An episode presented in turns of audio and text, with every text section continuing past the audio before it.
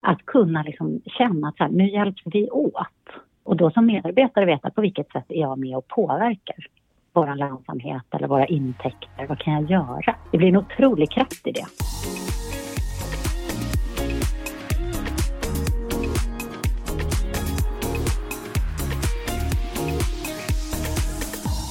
Nu har startskottet gått för en av våra största publiceringar i år. Det är bokslutskartläggningen som har kommit. Här har vi kartlagt över 200 byråers bokslut från pandemiåret 2020. Och efter alla otaliga mejl och telefonsamtal och Excel-snurr så känns det som man fortfarande pustar ut även om vi då publicerade i onsdags.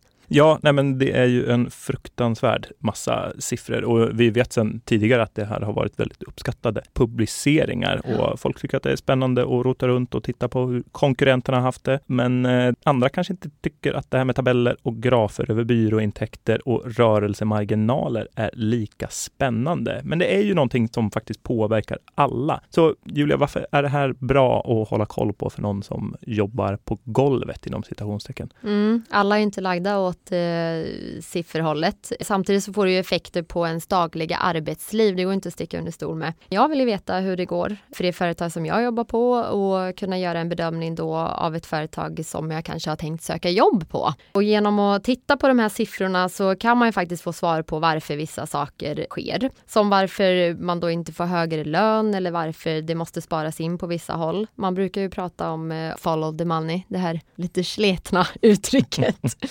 Det det gäller ju även här då. Byråchefer kanske tittar på siffrorna för att ta med sig idéer från sina konkurrenter som har gått bra. Anställda kan också få ett bra underlag inför sina löneförhandlingar och förhoppningsvis då lite fördjupad förståelse av eh, en byrås affärsmodell. Ska vi berätta lite vad som står i de här graferna, Thomas? Nej, men det kan vi absolut göra. Det blir lite väl mycket siffror om vi ska gå in i detalj på varje område. Den som är intresserad av det kan ju läsa mer på sajten där man kan hålla på och pilla runt själv. Om vi pratar lite övergripande så kan vi säga att de större byråerna är de som har klarat sig bäst och då liksom oavsett vilken nisch så, så tycks det faktiskt vara så, även om det såklart finns undantag. Och de större byråerna har ju ofta en lite stabilare ekonomi än ja, mindre företag helt enkelt. Och sen så är det ofta så, så att de inte förlitar sig på en kund i lika hög utsträckning som, som en byrå med 20 anställda kanske. Jobbar man på en byrå där en tredjedel av de totala intäkterna kommer från en kund och den kunden sätter tvärstopp, det är klart att det får konsekvenser. Mm. Vilka är det som har drabbats hårdast här? Alltså utöver de här så att säga små och mellanstora byråerna så kan vi se att det är eventbyråerna som har tagit den största smällen. Rätt väntat då? Ja, nej men det är verkligen inte speciellt så förvånande, men det är ändå, ja, man, när man ser de här siffrorna så får man perspektiv på det. Det är alltså 40 procent av de totala intäkterna från de eventbyråerna som vi har tittat på har, har försvunnit. Mm, det är ju ett ordentligt slag. Många tror att det finns ett uppdämt behov eh, av att ses nu när restriktionerna släpper här i slutet på september. Förhoppningsvis så kan de väl ta igen eh, en del av vad, vad eventbyråerna då förlorade under 2020. En annan kategorin där det har försvunnit mycket pengar från är eh, reklambyråerna. För att få ett hum om hur mycket det handlar om eh, så har byråerna då som är med i den här kartläggningen tappat 340 miljoner, vilket då står för 13 procent av deras samlade intäkter. Och de jobbar ju ofta med större produktioner då där det är mer folk inblandade än eh, en digital PR och contentbyråer vanligtvis gör mm. då.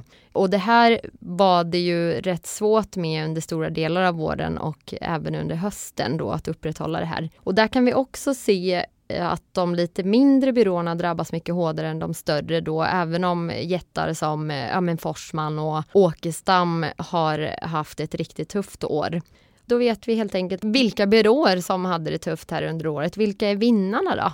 Jag vet inte om man kan prata om vinnare eller så, för det är faktiskt så att alla byrådiscipliner har ju tappat i intäkter. Någonting som man kan se är ju att digitalbyråerna har eh, tappat allra minst. Jag tror att det är ett tapp på 4% bara. Det här med att vi befinner oss i en digital transformationsålder är någonting man har blivit fruktansvärt less på att höra, men det blev väldigt tydligt här. Det var en typ av byråer som gick bra redan innan pandemin och de eh, har som sagt inte drabbats allra hårdast. Och det är en typ av marknadsföring som det är både lättast alltså att dra i handbromsen, den är ganska snabbrörlig. Så det är lätt att sätta pausa kampanjerna, men det är också väldigt lätt att dra igång dem igen. Så när man kanske ville testa under sommaren förra året, så kanske man inte ville gå ut och satsa på en stor kampanj i eh, ja, men räckviddskanaler, utan då satsade man digitalt helt enkelt. Sen är det säkert så att många marknadschefer har ju fått ökade krav på att visa ja, men, eh, ROI på de här investeringarna man gör. Och det är lite lättare att få fram tydliga och behändiga siffror om man eh, jobbar på helt eh, digitala sidan. För att få lite klarhet kring varför siffrorna ser ut som de gör, vad det får för konsekvenser och varför det är viktigt att hålla koll på, så har vi dagens avsnitt med oss en gäst. Precis innan pandemin slog till så drog fackförbundet DIK och arbetsgivarorganisationen Främja igång initiativet Byråcoachen. Och idag drivs det här då av Främja. Det är Malin Ingevall som är byråcoachen och hon har träffat och coachat ett 30-tal byråledare kring affärsmässighet och även stöttat dem i frågor kopplade till pandemin och fått höra vad byråledarna tänker och funderar på under den här tiden. Välkommen till Resumé Insikts podcast säger vi till Malin Ingevall. Hej Malin! Så jättemycket! Hej! Hur mår du? Ja, men det är strålande. Ja, vad härligt. Skönt att höra. Ja. Glad att du är här. Ja, men superkul att ha dig här och bidra med dina insikter. Jag tänker att vi hoppar nästan rakt in. Och som vi nämnde inledningsvis så vet vi att det är många byråchefer som tycker om att sitta och grotta i de här siffrorna och kanske titta på vad konkurrenterna gör som gör dem mycket mer lönsamma än dess egen byrå. Men de flesta i branschen är ju faktiskt inte byråledare utan de jobbar ju eh, så att säga på golvet inom citationstecken. Varför är det viktigt att som anställd ha koll på sådana här siffror? Dels handlar det egentligen i grund och botten om min anställningstrygghet vet jag att jag är på en byrå där, som både går bra men där man också har koll på sina siffror. Då har jag en tryggare anställning. För till syvende och sist måste pengarna in för att de ska kunna betalas ut till mitt lönekuvert.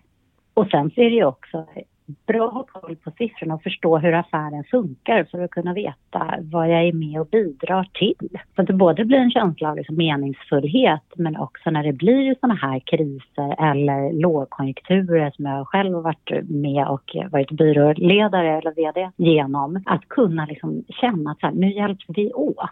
Och då som medarbetare veta på vilket sätt är jag med och påverkar vår lönsamhet eller våra intäkter. Vad kan jag göra? Det blir en otrolig kraft i det att eh, inte behöva känna sig så ensam som byråledare också. Så jag tycker verkligen man ska satsa på att prata pengar, även med kreatörer som jag brukar säga. För där hör jag mycket att nej, vi ska inte tråka ut dem med siffror. De är inte intresserade av det.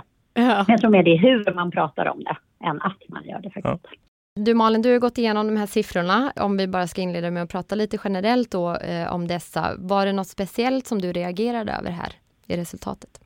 Det var väldigt mycket intressanta siffror. Jag skulle kunna sitta och grotta i dem ännu mycket längre. Men något som jag eh, kikade efter, för att det är kopplat till också hur jag märkt att man har behövt förändra verksamheten, det var ju att jag tycker att byråintäkten minskade i mindre grad än vad omsättningen gjorde. Vad jag har sett och vad jag tänker är att man la ännu fler jobb på sina eh, anställda resurser. Det kanske har varit fler som har upptäckt nya förmågor eller behövt utveckla nya förmågor för att kunna leverera bredare för att man inte hade möjlighet att ha kvar underkonsulter eller tillfälligt anställda, projektanställda. Det här stödet som kom, permitteringsstödet, det villkorade ju att det inte hade några underkonsulter eller provanställda eller projektanställda. Man har blivit lite bättre på att jobba med de anställarna som, som redan finns på plats helt enkelt? Ja, jag tror vi optimerar tiden väldigt mycket och behövt fokusera mycket mer på att eh, lägga den disponibla tid vi hade på kundprojekten. Många har lagt mycket mindre tid på interna saker redan innan pandemin eh, så pratades det om att byråerna har svårt att hitta någon ordentlig lönsamhet och att eh, de timersättningar som de får har stått stilla väldigt länge. Utöver pandemin och de intäktstapp som de innebar, ser du några andra förklaringar till varför intäkterna har sjunkit så pass mycket under 2020?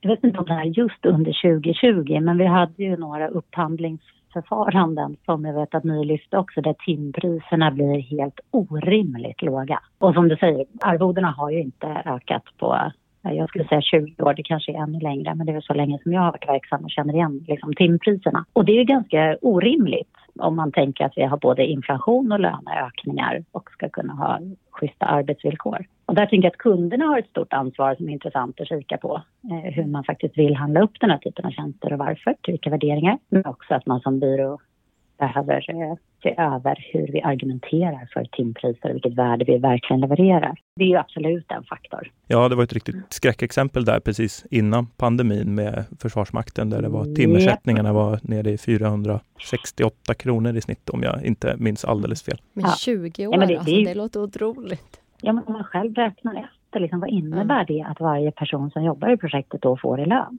Ja. Det är inget man kanske står för. Det är en stor fråga och en komplex, men det finns otroliga möjligheter mm. att uh, utveckla det. Vi är specialister på det vi gör, precis som du. Därför försäkrar vi på Swedea bara småföretag, som ditt. För oss är små företag alltid större än stora och vår företagsförsäkring anpassar sig helt efter firmans förutsättningar. Gå in på swedea.se företag och jämför själv.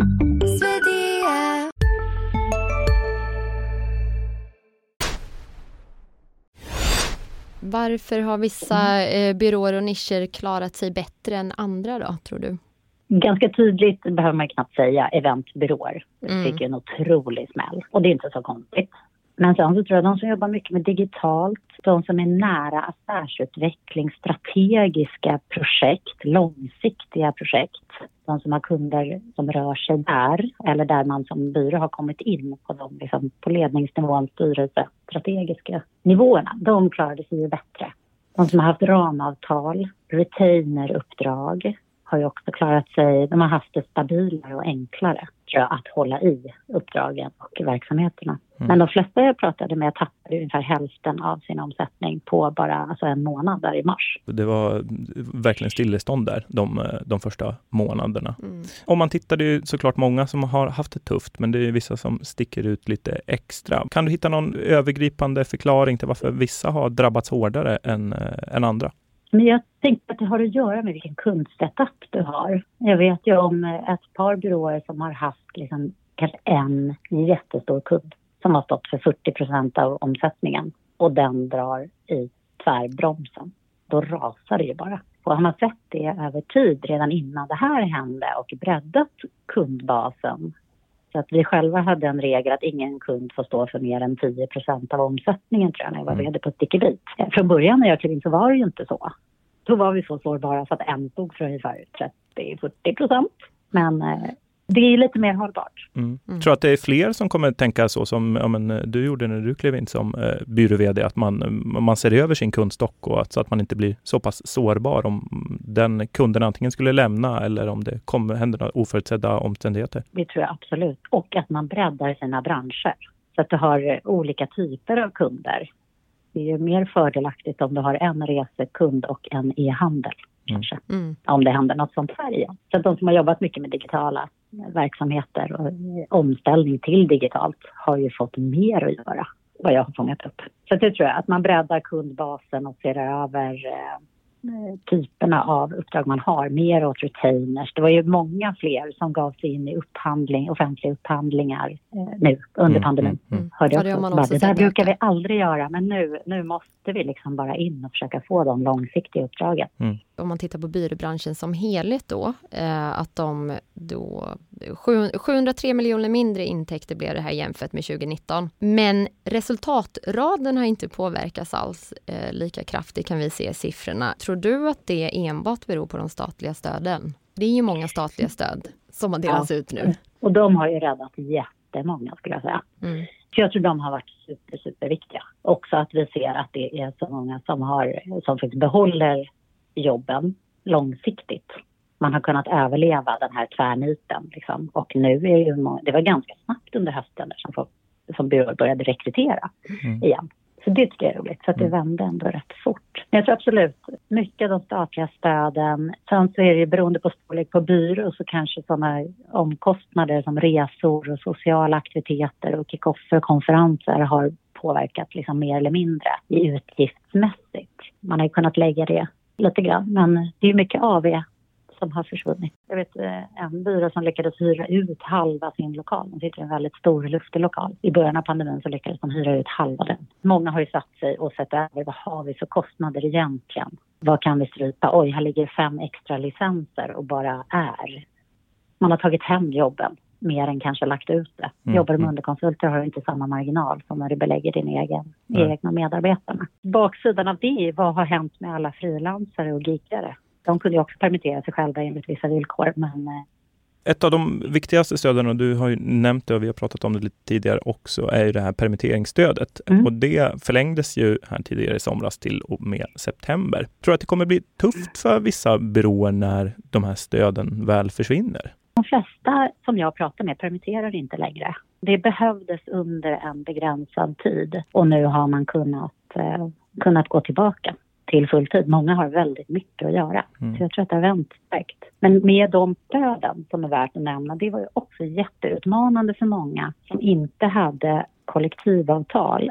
VIK tog väldigt, och Främja tog väldigt snabbt fram ett eh, kollektivavtal om korttidspermitteringar. Alltså unikt för bara det behovet. Mm. Så vi tecknade inte det stora kollektivavtalet. Men det gjorde att du med stöd till arbetsgivaren fick koll på hur du kunde permittera på ett schysst sätt men olika nivåer för olika medarbetare eller grupper eller roller. Du kunde ju, som exemplet att en byrå har fasta kundteam. En jobbar med en resekund som drar i tvärbromsen, en annan jobbar med en e-handel som gasar. Måste du då permittera alla lika mycket? Då måste du ju även permittera det kundteamet som jobbar med kunden som gasar. Mm. Och fördela om jobben. Och det var en jätte, jätteutmaning för många. Och jag tror att det var det också som gjorde att det blev så himla mycket dialog om eh, att det fuskades med stöden och det fuskades med tiderna. Eh, Vissa roller hade mer att göra och andra hade mindre. Det var oflexibelt för väldigt många. Och Ja. det var en jätte, jätteutmaning. Men de som skrev det här stödet kunde ju pusta ut lite och titta på okej nu har vi så här mycket jobb. Det gör att vi kan optimera på det här sättet. Mm. Så att stöden också verkligen gick in och stöttade upp där de behövdes. kanske ger effekter på sikt också. Kollektivavtalsanslutningen har ju varit eh, otroligt låg inom eh, byråbranschen. Men eh, ja, min uppfattning från när jag pratar både med ja, men arbetstagare och arbetsgivare är att det, det börjar ändå röra på sig. Man är ganska ensam och man är inte liksom jätteexpert på arbetsrätt och arbetsmiljöfrågor, alltså allt som rör arbetsgivarlivet. Mm, mm. Men där fick du liksom dubbelt jobb, för du måste läsa på och förstå allting. Plus att kunderna drar i bromsen eller kanske lägger ner, behöver både fokusera på att växa affären, rädda byrån med liksom pengar in och hantera alla nya arbetsgivarfrågor. Det var mycket kavla upp ärmarna och köra på och jag är otroligt imponerad över det lugn och det målmedvetenhet som de byråledare som jag har varit i kontakt med har haft. Alltså, att vi får inte glömma att det har varit ett sjukt utmanande år. Även om det är någonting man vill lägga bakom sig. Så Mm. nej, det är det viktigt så. att behålla Ja. i åtanke. Ja, precis. Man vill ju det, men bara så här, åh, stanna upp och klappa i lite på axeln, för det där var ingen räkmacka alltså. Mm. Om vi ska börja runda av lite här, men det är ju många anställda som har förlorat sina jobb här under coronaåret. Vi har då fått det till ja, men, cirka 400 jobb som har försvunnit på de här 200 byråerna då som vi har. Och då har vi ju inte räknat med de frilansare som du nämnde tidigare. Exakt, det är många frilansare som inte finns med här. Det går inte att säga kanske exakt, men upplever du att de har lyckats hitta nya jobb eller är det liksom fortfarande arbetsbrist på byråsidan? Åh, bra fråga. Jag, de som jag har i mitt flöde, de fick ganska snabbt jobb. Jag vet, Mm. Det var några byråer som drog ner ordentligt. Så jag skulle säga att det bubblar och många pratar med rekryterar och söker. Men det är ja, svårt att säga om det är 400. Men det finns i alla fall en, en rekryterings eh, efterfrågan Mm. Det har i kommit igång branschen. igen. Absolut. Och redan ja, men som sagt, förra hösten tyckte jag att det, var, det började smyga igång. Men särskilt nu under våren. Vi har pratat med lite rekryterare här också eh, strax innan Mm. sommaren och de upplevde ju att, att det var högtryck eh, nästan och att de Mm. förväntade sig att det nu under hösten skulle bara tuffa på helt enkelt. Goda förhoppningar om det. Finns det någonting positivt som du tror att den här pandemin har fört med sig till, på, till byråbranschen? Jättemycket. Dels är det många som har lärt sig att det funkar utomordentligt att jobba på distans. Om man pratar om den personliga hållbarheten och hälsan så har det bidragit jättemycket. Många mår mycket bättre av det, men jag vill också flika in att många mår inte bra av att eh, sitta själva. Eller, det finns ju på båda sidor av det spektrat. Men jag tror att de, om man ska försöka ta lärdom av de, de positiva sakerna så finns det nog många som har kommit på vad man behöver och hur vi kan jobba och hur vi kan liksom optimera vår tid för att vara så bra som möjligt och effektiva på jobbet. Men också få in lite mer med balansen med fritiden och så. Det tycker jag att det finns, det finns många som har hittat sätt på det, men det har vi ett eget ansvar att försöka ta tag i. Och att vi nu ser att alla arbetsgivare jag pratar med är så här, hur ska vi lägga upp den här hybridtillvaron? Det är mer ett faktum att man ska kunna jobba fokuserat hemma om man tycker det funkar, att man ska ses och göra de saker som vi behöver ses och göra tillsammans, men att den flexibiliteten finns. Och för de som absolut säger, jag vill gå till kontoret och jobba, det här var det värsta jag varit med om, mm. kommer kunna göra det. Mm. Så vi kommer liksom kunna anpassa arbetssättet, arbetsplatserna mycket, mycket mer. Mm. Den tycker jag är jätteintressant. Och sen att vi har blivit skarpare på, jag tror det har varit mycket mer prat om vad är kundtid och inte. Sådana viktiga frågor som man faktiskt behöver göra när man driver konsultverksamhet. Motgångar, eh, så att säga, det föder lärdomar. Det får vara slutorden. Thomas, ja. bra! och tack Malin för att du ville medverka här i, i våran podd. Ja, men tack, tack, snälla och för att ni öppnar upp dialogen och diskussionen kring det. Mm. Till, mm. inte bara siffrorna. Det var allt för den här veckans podd. Stort tack till dig Julia som var med här idag och stort tack till dig som lyssnade. Vi är tillbaka igen om två veckor med eh, ett nytt avsnitt. Det är vi och vi blir ju som vanligt jätteglada då om vi får ett litet betyg och en recension i podcaster-appen. Och ni får jättegärna prenumerera på Resumé om ni vill läsa mer om vår kartläggning. Hej då säger vi! Hej då!